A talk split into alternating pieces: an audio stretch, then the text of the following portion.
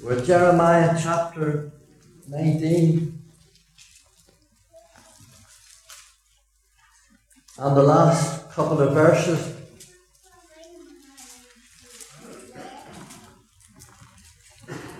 Verses 14 and 15. I want you to get your place. And I want you to keep your Bible open. For I am sure this morning that the Lord wants to speak to many through this word. The context here is that Jeremiah has come back, come back from the valley of Hinnom, from the valley of Tophet, or the valley of slaughter. Those names amongst them means the place of burning. And indeed the Concordance, Strong's Concordance says the place of cremation. And if you look at verse 14, it was the place that God sent them to. Then came Jeremiah from Tophet where the Lord has sent him to preach. God had sent him to preach. Look at verse 4, the end of it. What was going on there? Well, they filled this place with the blood of the innocents. In verse 5, they built also high places of Baal to burn their sons with fire for burnt offerings unto Baal which I commanded not nor spake, it neither came it to my mind. Therefore, behold, the days come, to the Lord, that this place shall, shall be called no more Tophet, or the valley of the son of Hinnom, but the valley of slaughter. Now, whenever Jeremiah returned from there, after what he had witnessed, really broke the man. He had witnessed and heard the screaming. He saw the horror of the, of the sacrifice of the children to the satanical Baal. And it must have been an awful sight. And it's obvious that he came back to the temple to deliver his message that he was scathing with anger, holy indignation. And he comes back up to the temple gates. And we're going to see as a moment as the hypocritical crowd, the religious crowd, were going up to the place of worship. He stood at the gate and delivered what was a fearless message to the people with his heart burning. He delivered to the people what was the first message that God was going to take the, them into captivity, into Babylonian captivity. He told them in the verses following that the temple would be tossed, that the women and children would be ravished and murdered, and that the land would be left desolate. In fact, if you read verse 15, thus said the Lord of hosts, the God of Israel, Behold, I will bring upon this city and upon all her towns all the evil that I have pronounced against it, because they've hardened their necks and they might not hear, they might not hear my word. The people of Israel had crossed the Rubicon. They had gone so far and too far, too far for God. Let me say this very carefully and with a burden this morning. When a nation slays their babes, whether it be physically with abortion or mentally in our schools or spiritually in our churches as some are being taught things in church, in so-called churches then the judgment of God is inevitable upon that nation.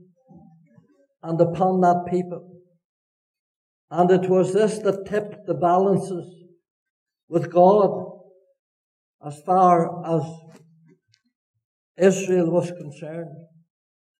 Then after delivering that awesome message as we read some of it down in chapter 20, we read in verse 1, Now Pashur, chapter 20 and verse 1, Now Pashur the son of Immer the priest, who was called chief governor in the house of the Lord, heard that Jeremiah prophesied these things. This was the top government official officer in the temple. It seems that he wasn't there when he preached it because the verse says when he heard that Jeremiah prophesied. You'll not be very long until you'll get somebody to, if I would make some awesome statements regarding sodomites and others from this pulpit this morning, I'm sure it wouldn't be very long till someone would carry it to the Belfast Telegraph or to Nolan You'll always get somebody very soon to, to, to deliver the news that you're saying. Pashur here, the priest whose name means to be wealthy and to have plenty, he was a very nasty man. Now, now read what he done in verse 2. Then Pashur smote Jeremiah the prophet and put him in the stocks that were in the high gate of Benjamin, which was by the house of the Lord. Thirty nine lashes he ordered upon the servant of God, Jeremiah, and put him in the stocks, which was a thing that he went through his head and his feet, and where he was contorted, contorted in with pain, and thirty nine lashes 39 lashes of the whip, which was a cut him deep. Now we're looking at a man that has been preaching the truth of God's Word. It was not only a Jew slamming a Jew, hammering a Jew, but it was a priest hammering a priest. For Jeremiah was from the priesthood family. And isn't it right that John Wesley said on one occasion that it's the nature of the wolf to slay the lamb? But it's not the nature of a lamb to slay another lamb. This man is wounded, been wounded deeply in the house of a friend. He wouldn't be the first servant of God who was wounded for preaching the truth by his own people. Remember the early apostles 700 years after this. John and Peter, the same crowd, they were the priests and the captain of the temple, laid hold upon them and put them into, into prison all night. The apostle Paul says that five times he received 40 stripes save one. Our Lord Jesus Christ at Gabbatha was slashed by his own people, wounded and broken there at that awful place called Gabbatha. Now here this man, here this man was pillared on the place of the high place, on the main street where everybody could see him. He was half stripped. He was in great pain. And as the people passed by, they mocked him. It's unbelievable, my friends, that these crowd were going in, they were going into the temple in their droves to worship God. And at the same time, they were slaying the children. I don't have time to elaborate on that this morning. But I can tell you that religion, religion is an awful system. They mocked him and they derided him and they spat on him and they cursed him. Now in verse 3 it seems that Pashur come under, come under conviction because usually they kept them there until they died, but of course God's hand was on it. It came to pass on the morrow that Pashur brought forth Jeremiah out of the stocks. Now you'd have thought that when he got him out of the stocks he would have been relieved and he would have mellowed a bit because of the fact that he's been taken away from the public gaze and he's getting maybe his wound seen to, but he doesn't. I want you to watch this very carefully, like a shot. He turns on him and he said to him, The Lord has not called thy name. The Lord hath not called thy name Pashur, wealthy and uh, powerful, but Machor Messabib, which means fear will grip you and your family, and you'll go into Babylon captivity, and your whole family will die there. Read on. For this saith the Lord, verse 4 Behold, I will make thee a terror to thyself and to all thy friends, and they shall fall by the sword of their enemies, and thine eyes shall behold it, and I will give all Judah unto the hand of the king of Babylon. And he shall carry them captive into Babylon, and shall slay them with the sword. Moreover, I will deliver all the strength of this city, all the labours thereof, and all the precious things thereof, and all the treasures of the kings of Judah will I give unto the hand of their enemies. This is the captivity, which shall spoil them and take them and carry them to Babylon. And thou, Pashur, and all that dwell in mine house shall go into captivity. Thou shalt come to Babylon, and thou shalt, and there thou shalt die, and shalt be buried there. Thou and all thy friends, to whom, what's this now? Thou hast prophesied lies I want you to stop there now just for a moment. Because here now is where our message kicks in this morning. Here is the third in these verses.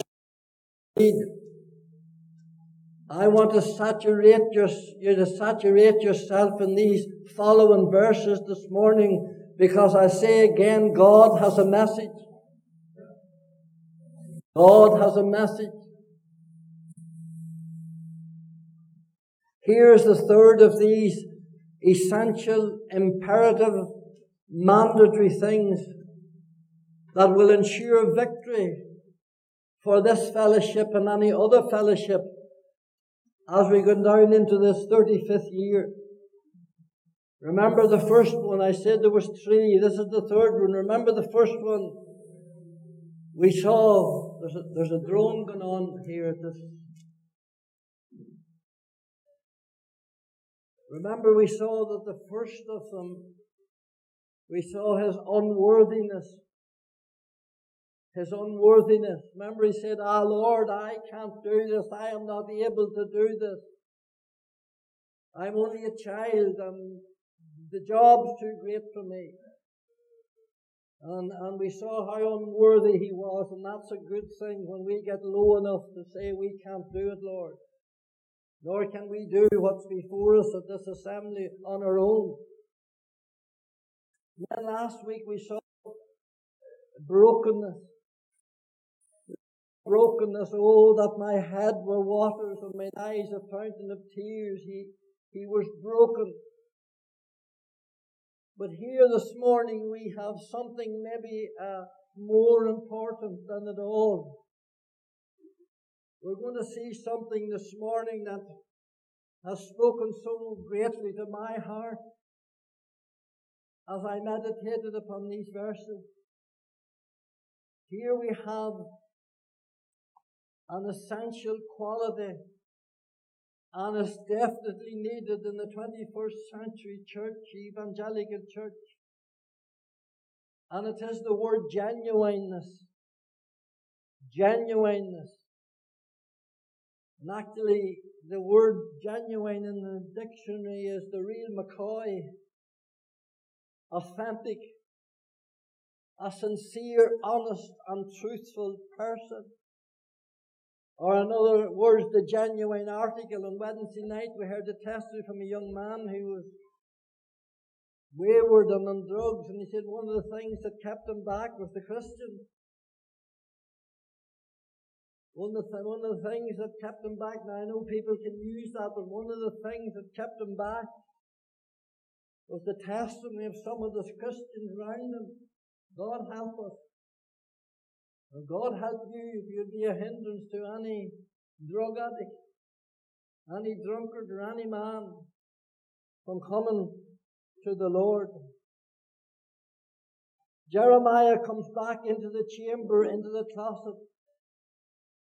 And why wouldn't he be? He's mentally and he's physically and he's emotionally and he's spiritually exhausted. And when he comes back in after that night in the rack and the people walking by and spitting and shouting and mocking him, when he was wounded and stripped and beaten, when he had delivered the message of God that God had given down at Tophet, then he comes in in verse 7. Now I want you to look at this verse 7. I had a wrestling match with these verses, let me tell you. He says, O Lord, thou hast deceived me and I was deceived. Thou art stronger than I and hast prevailed. I am in derision daily. Every one mocketh me. For since I spake, I cried out, I cried violence and spoil, because the word of the Lord was made a reproach unto me in a derision daily. Then I said, I will not make mention of him and speak again any more. I'll not preach any more. But his word was in mine heart as a burning fire shut up in my bones, and I was weary with forbearing, and I could not hold back. For I heard the defaming of many, fear on every side. Report, say then, we will report it on all my familiar watching from my halting, saying, Peradventure he will be enticed, and we shall prevail against him, and we shall take our revenge on him. Now I want you to leave the next three verses because commentators and scholars tell us that these three verses shouldn't be in here, they should be in in a different place. Now, I don't know whether that's right or not, but it probably makes sense. Just leave the next three verses, three verse verse 11, verse 12 and 13 and go to verse 14. This is a continuing on. If you leave those verses out. And here's what this mighty man of God said. Now watch what he said. Cursed be the day wherein I was born. Let not the day wherein my mother bare me be blessed. Cursed be the man who brought tidings to my father, saying, A man child is born unto thee making him very glad. And let that man be as the cities which the Lord overthrew, that Sodom and Gomorrah, and repented not. And let him hear the cry in the morning and the shouting at noontide, because he slew me not from the womb, or that my mother might have been my grave. And I tell you, I could preach on that. Mother is the grave of thousands of children today in the nation. That my mother might not be my grave, and her womb to be always great with me. Wherefore came I forth out of the womb to see labour and sorrow, that my days should be consumed with shame. He mentions the womb three times, and he mentions the he mentions born twice.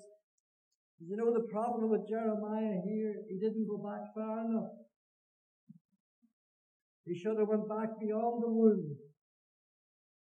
We need to go back beyond the womb. That was the word the Lord gave me. Before I formed thee, created thee in the mother's womb, I knew you. He's making a mistake here. He's making a lot of mistakes here. Well, don't you lash him this morning. Because by the time I'm done with this message, you'll see yourself, for I have seen my, I have seen myself in it. What's happening here in these verses? Well, I'll tell you what's happening here in these verses. The enemy has come to the servant of God. And he said to him, Jeremiah, you're wasting your time. You were right at the very beginning. You're not able for this. The Lord is, the load is too heavy. It's out of your depth. You have become a laughing stock. All hands are against you, even your own priestly family. Wise up, man. You're an extremist. You ever hear that? Didn't you once have fellowship with Pashur and his wife and his children? And he did, for the both lived in Anathoth. They were contemporaries. Did you not walk once into the house of the Lord with this priestly family? He did. And the voice is saying to him now, Jeremiah, pack it in. Instead of seeing souls and blessing and people repenting and turning to God and listening to the message, the opposite is the case. Face up to it, Jeremiah. God has tricked you. That was the word deceived means. God has tricked you. God has deceived you. You haven't seen anything in these number of years. Let me tell you, you never saw anything in the 30 years. Never seen any success, Jeremiah. And mind you, the worst is to come after this and go on the enemy saying, listen, child sacrifice is multiplying. The, the idols are spreading. Wickedness is a premium across the land. It's getting worse, far, far worse from you started to preach. And all that's happening is you're getting attacked and abused. What does he do in verse 9? Look what he does. Then said, I will not make mention of any more or speak any more in my name. He resigns. He says, I'm finished with it. Now you just hold tight this morning. He says, I'm finished with this. I'm not going to talk or speak anymore. I'm done. It's over. Like old Jacob, all these things are against me and I can't go any further. Now I want to make this perfectly clear to you this morning. This is not a public resignation or declaration. This is a petition between him and his God. This has went on in the secret place. And the Holy Ghost has put it in print down through these centuries that we might learn from it. This is not for the ears of the scoffers. This is not for the critics or the mockers or for the press or for the church. This is a man genuinely sincere and honest before God. Can I say to you this morning, men like this, and there's plenty of them in the Bible, and there's plenty of them this morning if they were genuine and owned up to it. And there's many in this church maybe this morning if you don't up to it. Men like this never aired their grievances in public. Men like this never hung out their dirty washing in public. They go away in the weep. Remember Elijah fled, fled as far as he could and he left his servant behind and went out into the wilderness, into the desert to weep. The very same thing, weeping over God has forgotten. Do you remember whenever Lot and Abraham, Lot and, and Abraham parted on the mountain? You remember the herdsmen fell out over the cattle? And, and Abraham said to Lot, he said, take your, check, check, take your cattle and go because the Canaanites are watching us fighting. When Saul and Jonathan died suicide on Mount Gilboa, and the word came back to David. David said, Tell it not in Gath, publish it not in the streets of Ascalon. Let not the Philistines rejoice. Can I say this to you this morning? The tears, the sobs, the heart cries behind closed doors in your home are for your home. Now I know that at times we need help and we need counselors. And the sobs and the cries and the struggles that go on in a church meeting is for the church. Not for the world. And we need to hammer it out before God. We need to be truthful and genuine before God. And there's not one of us here this morning hasn't experienced something like this. Lord, I can't anymore. Lord, I can't handle the children anymore. And a woman weeping and crying with me during the week, she says, I can't handle it anymore. I can't handle my husband anymore. I can't handle my wife anymore. I don't know where to turn with my business. I don't know where to turn with my health. Everybody thinks that I'm all as well when I'm in the church and in the shops and in the school. You ever feel like that? Oh Lord, I pray and nothing happens. Lord, I cry and I wash and I iron and I cook and I do my best to bring up my family and nothing happens. It seems that you tricked me. It seems that you've deceived me. There's not a word. There's not a turn. Things are getting worse and worse. That's what a woman said to me some time ago. She says the more I pray for the family, the worse they're getting. I tell you, there's many a pastor this morning, there's many a servant of God, and if we're honest, they've lamented and prayed and shed tears. Oh God, the church is split. The people are fighting. There's no souls. Did I get it wrong? I left my job. I've come here. I'm in derision.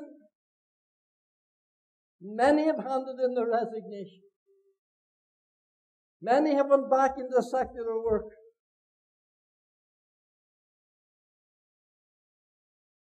Maybe they didn't go as far as Job, Job in 14 and 15, but sometimes uh, in 16, sometimes they come near as many have. But here, take this, my friend, this morning. Listen, battered soul this morning. Mother, father, when you're praying, you see the heavens are like brass and doesn't seem to be any change. I preach and I pray in the church and I have meetings and I have missions and I this and I that and I'm seeking God for my family. I'm seeking God for this terrible burden that I have that nobody else knows anything about and it's worse it's getting. I can tell you, my friend, over the years that I have been here, I have prayed and I've fasted. And I know people shouldn't talk about their fasting, but one of the things God laid on me is to fast. I can tell you I have prayed and I've fasted for days and weeks, weeks over certain things, and it's worse they got. Worse they got. Then what is it that keeps you going? What is it that keeps you going? I'll tell you, it's in this wee butt here. It's in this wee but. There's a but here in verse 9. And here's where it is this morning. But his word. This is what stood to Jeremiah. This is what came to Jeremiah when he was in the worst of his days and the worst of his hours. When all seemed to fail and when all seemed to be gone, this what came to them, but thank God for that wee but. But His word, it was His word that God gave to Jeremiah in chapter 1. It wasn't the word of some deacons or some or some man. It was His word. Wasn't the word of some committee. It was His word. That's what it says. His word. But His word was in mine heart. I tell you, the Word of God was in his heart, not in his hand. Thousands of people in Northern Ireland today, and the Word of God is in their hand. And it wasn't in his head, other, other than thousands of them have the Word of God in their head, but have it in your heart.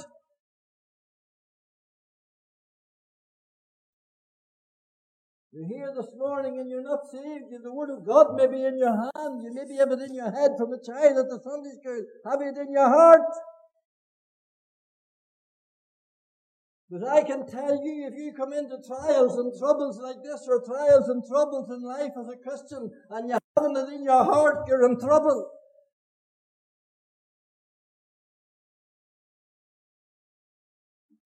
He says the word was hid in my heart like a fire.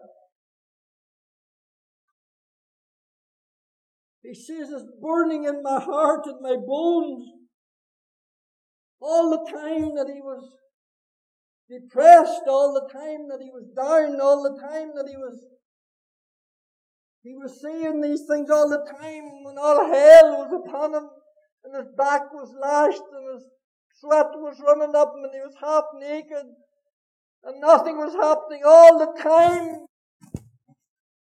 The words he said, was burning in my heart and he said I couldn't contain it. I couldn't keep it back. I can tell you this morning that the Word of God burns in my heart for this place. Always has. And I thank God every day that He gave me the words I couldn't be here without it. I thank God that God one day gave me a word Whether you agree or whether you agree with not what we are doing in this assembly, God has given us words.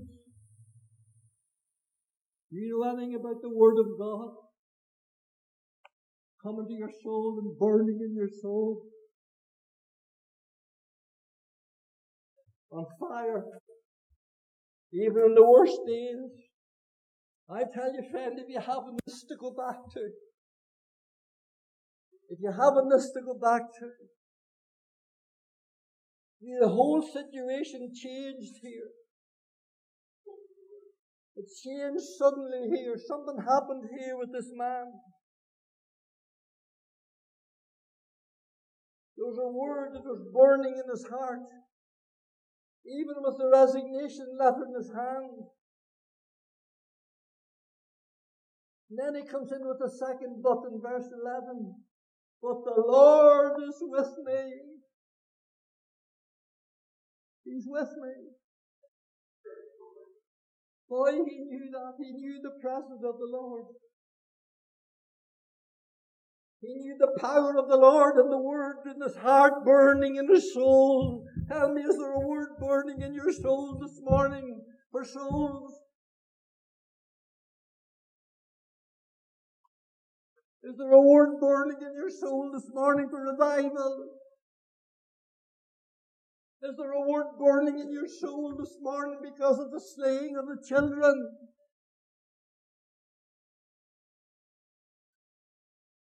And as this man went down the top of the preach, I thank God for every man that goes to the slaughtering houses of the abortionists and stand and preach.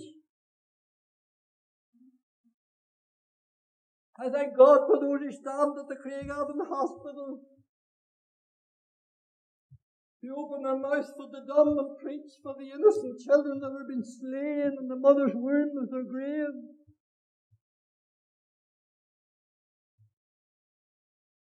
I thank God for every one of you. There's a word burning in this man's heart and it was like a fire. Was like a fire. Verse 11, the presence, Lord, you're with me. You're with me as a mighty, terrible one. In spite of what I'm saying, in spite of how I feel, Lord, I know, I know thou art with me. I know that the Lord sent me. I know that the Lord called me. And whether there's fruit or whether there's results or not, what does it matter? Doesn't matter anything, my friend, if we never see another soul here. If we never see a child in the school here. God is faithful.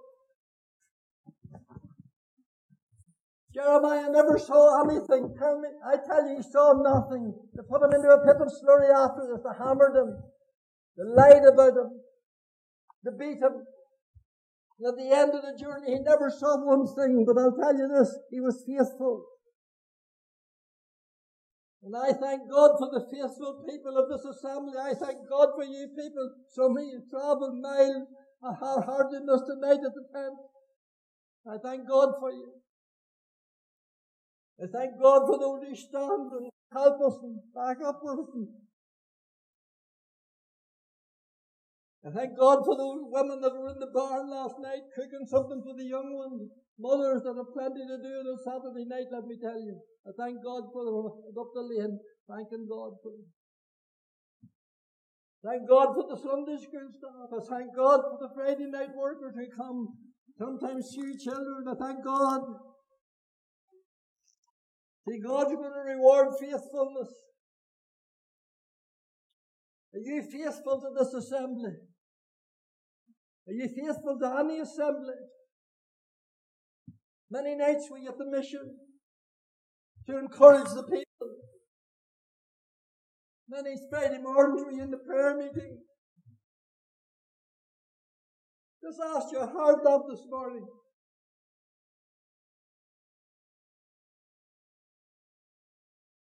The presence of God was with them. And I say to some young men and women in this meeting this morning that are thinking of Bible college, thinking of missionary work, thinking of something for God, don't dare move or go or even consider anything if you haven't the word. You haven't that word burning in your heart and in your soul. Jeremiah says, I can't hold it in. See, the Word of God is a fire and the fire burns. The Word of God is a sword and the sword pierces. The Word of God is a hammer and the hammer breaks. The mighty Word of God. But I want to close this morning with another but, for there's three buts here, and the last but is in verse 12. This is where I say I think the Scaldic translators are right that it should be the last three verses, these. And the other verse, verses, verse 14 should have come in after that verse on up there. That's beside the point. And even if not, even these verses are in the right place. He dip, he, we can dip again, you know. Even they're in the right places. Even he is elated and even he's seeing all this. He can go down again. We'll go down again. I don't know where they should be. I want to close another bit, this bit in verse 12. But the, but O Lord of hosts that triest the righteous and seest the reins in the heart, let me see thy vengeance on them unto thee. Have I opened my cause? Here sing ye the Lord, praise ye the Lord, for he has delivered the soul of the poor from the hand of the evil evildoers. What is he saying here? He's calling the people to praise.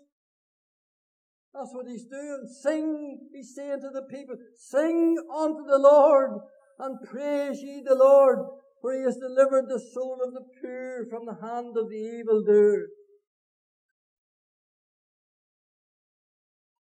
You try praise this morning. Have you ever tried praise and thanksgiving? He that offereth praise glorifieth God. See, when you have the Word of God shut up in your heart and the Word of God is released, it will be released in praise and thanksgiving. It doesn't matter what the situation is. It doesn't matter God's people are called to be holy people. God's more interested in holiness than our happiness. Or are happenings? Happening is something that will happen and make you glad today if you get a phone call from somebody. It'll make you glad tomorrow morning if you get a check from somebody, you get promotion at work. That's, those are happenings. Those will make you glad. God's not interested in happenings. That'll only put you up for a minute. You'll be down the next day. These things will only give you a spurt. And dear knows what will come this week. You'll be up and you'll be down. You'll be up and you're down. God's not interested in happiness. He's interested in your holiness.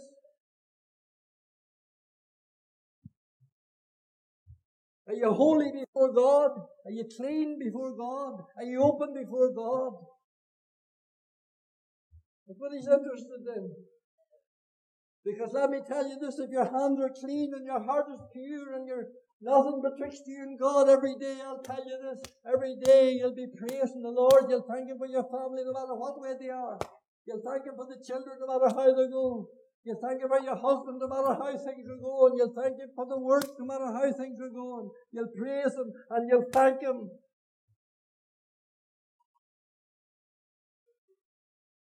This man has burst out into praise here. Just like Paul and Silas when they were beaten and whipped and then scourged and in the inner part of the prison they began to sing, they began to pray and to sing praises unto the Lord. Praise Him this morning in your trial. Praise Him in your affliction this morning.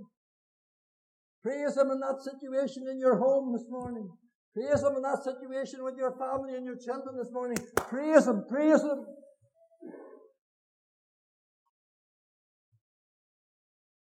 And stop complaining and criticizing and running the country. In before God and close the door. It was when God heard this heart cry. God brought this man to a heart cry. I tell you, friend, when God heard the heart cry of this man, like a flash, he came to him. He came to him. Things are not answered the way we want them answered. I want you to turn to this, but I want to close with Hebrews 13 and verse 15. Know what it says there? Jesus, our Saviour, who shed his own blood and suffered without the gate on the cross for sin. Then it says this, the writer of the Hebrews, let us go forth unto him. Jeremiah hadn't him. He hadn't him. He was in the Old Testament. We have Him this morning. We have the mighty Saviour this morning. And then it says this, for here we have no continuing city, but we seek one to come. No matter how it pans out here, this listen, the best is yet to be, mother. For here we have no continuing city, but we seek one to come by him. It's him again. Let us offer the sacrifice of praise to God continually. That is the fruit of our lips. Giving thanks to his name. Forgetting not what he has done for such sacrifice, what sacrifice? The sacrifices of praise. Mind, it's not easy to praise in the storm. The sacrifices of praise. God is well pleased. This man has broke out in praise and he's calling us to praise him. The problem hasn't been sorted out. Things haven't changed. Children are still being slain. The people are still going into captivity. Wickedness is in every hand. Things haven't changed, but he has changed. He's got his eyes off himself. He's got his eyes off the situation. He's got his eyes on the God. Thou art with me.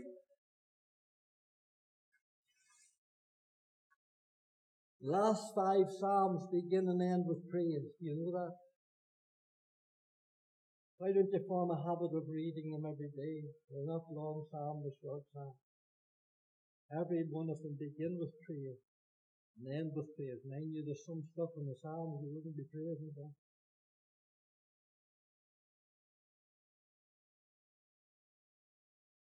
An average of six times in each psalm, you have the word praise.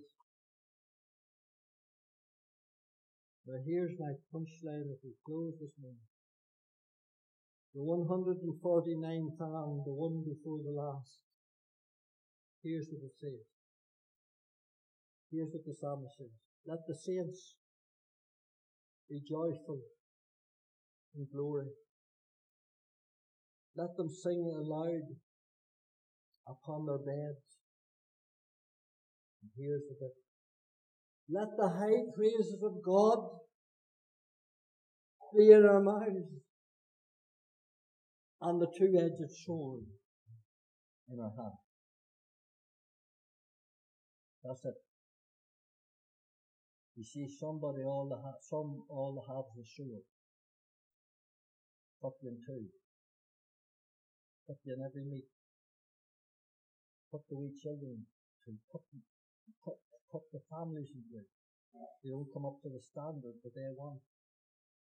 Just the word, the word, the word. He's dead as the devil.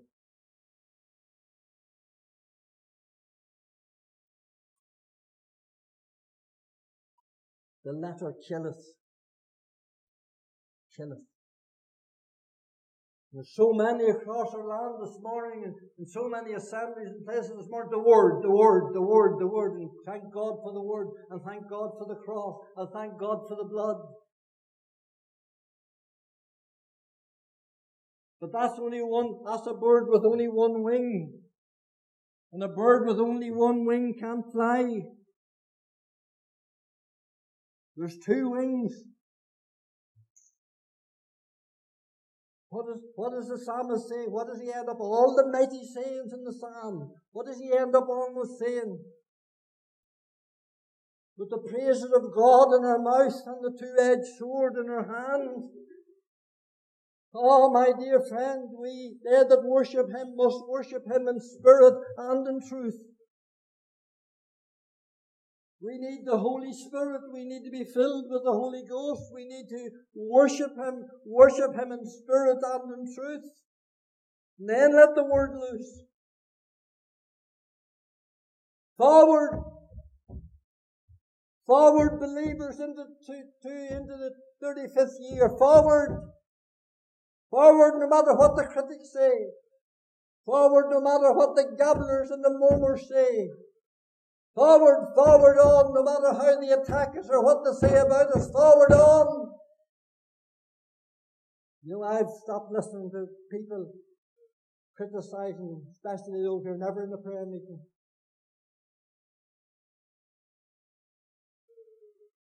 I'll go on, but I'll not spoil the meeting. I want to say to you this morning, we need to go forward in unity. We need to go forward together into battle. Onward, upward, heavenward, homeward. And here's the, here's the keys this morning. And if we can get a grip of these, unworthiness, I can't do it. I am worthless. I am useless. We can't do it. Can't save my family. I can't change my child. I can't do it unworthiness, brokenness, Lord. I'm broken vessel. I'm poured out. I can't do it, Lord. Oh God, my eyes are waters and my fountain of tears. I'm broken, Lord. And then the genuine. No world bluffing. No word making out things are better when they're not. Get before God like this honest lamb. Jeremiah says, Lord, please did good section of this evening. You have something to go back to have the word. Need the word in your heart this morning. If you have the word in your heart and in your hand, let me tell you, we can go forward. And let me say this, the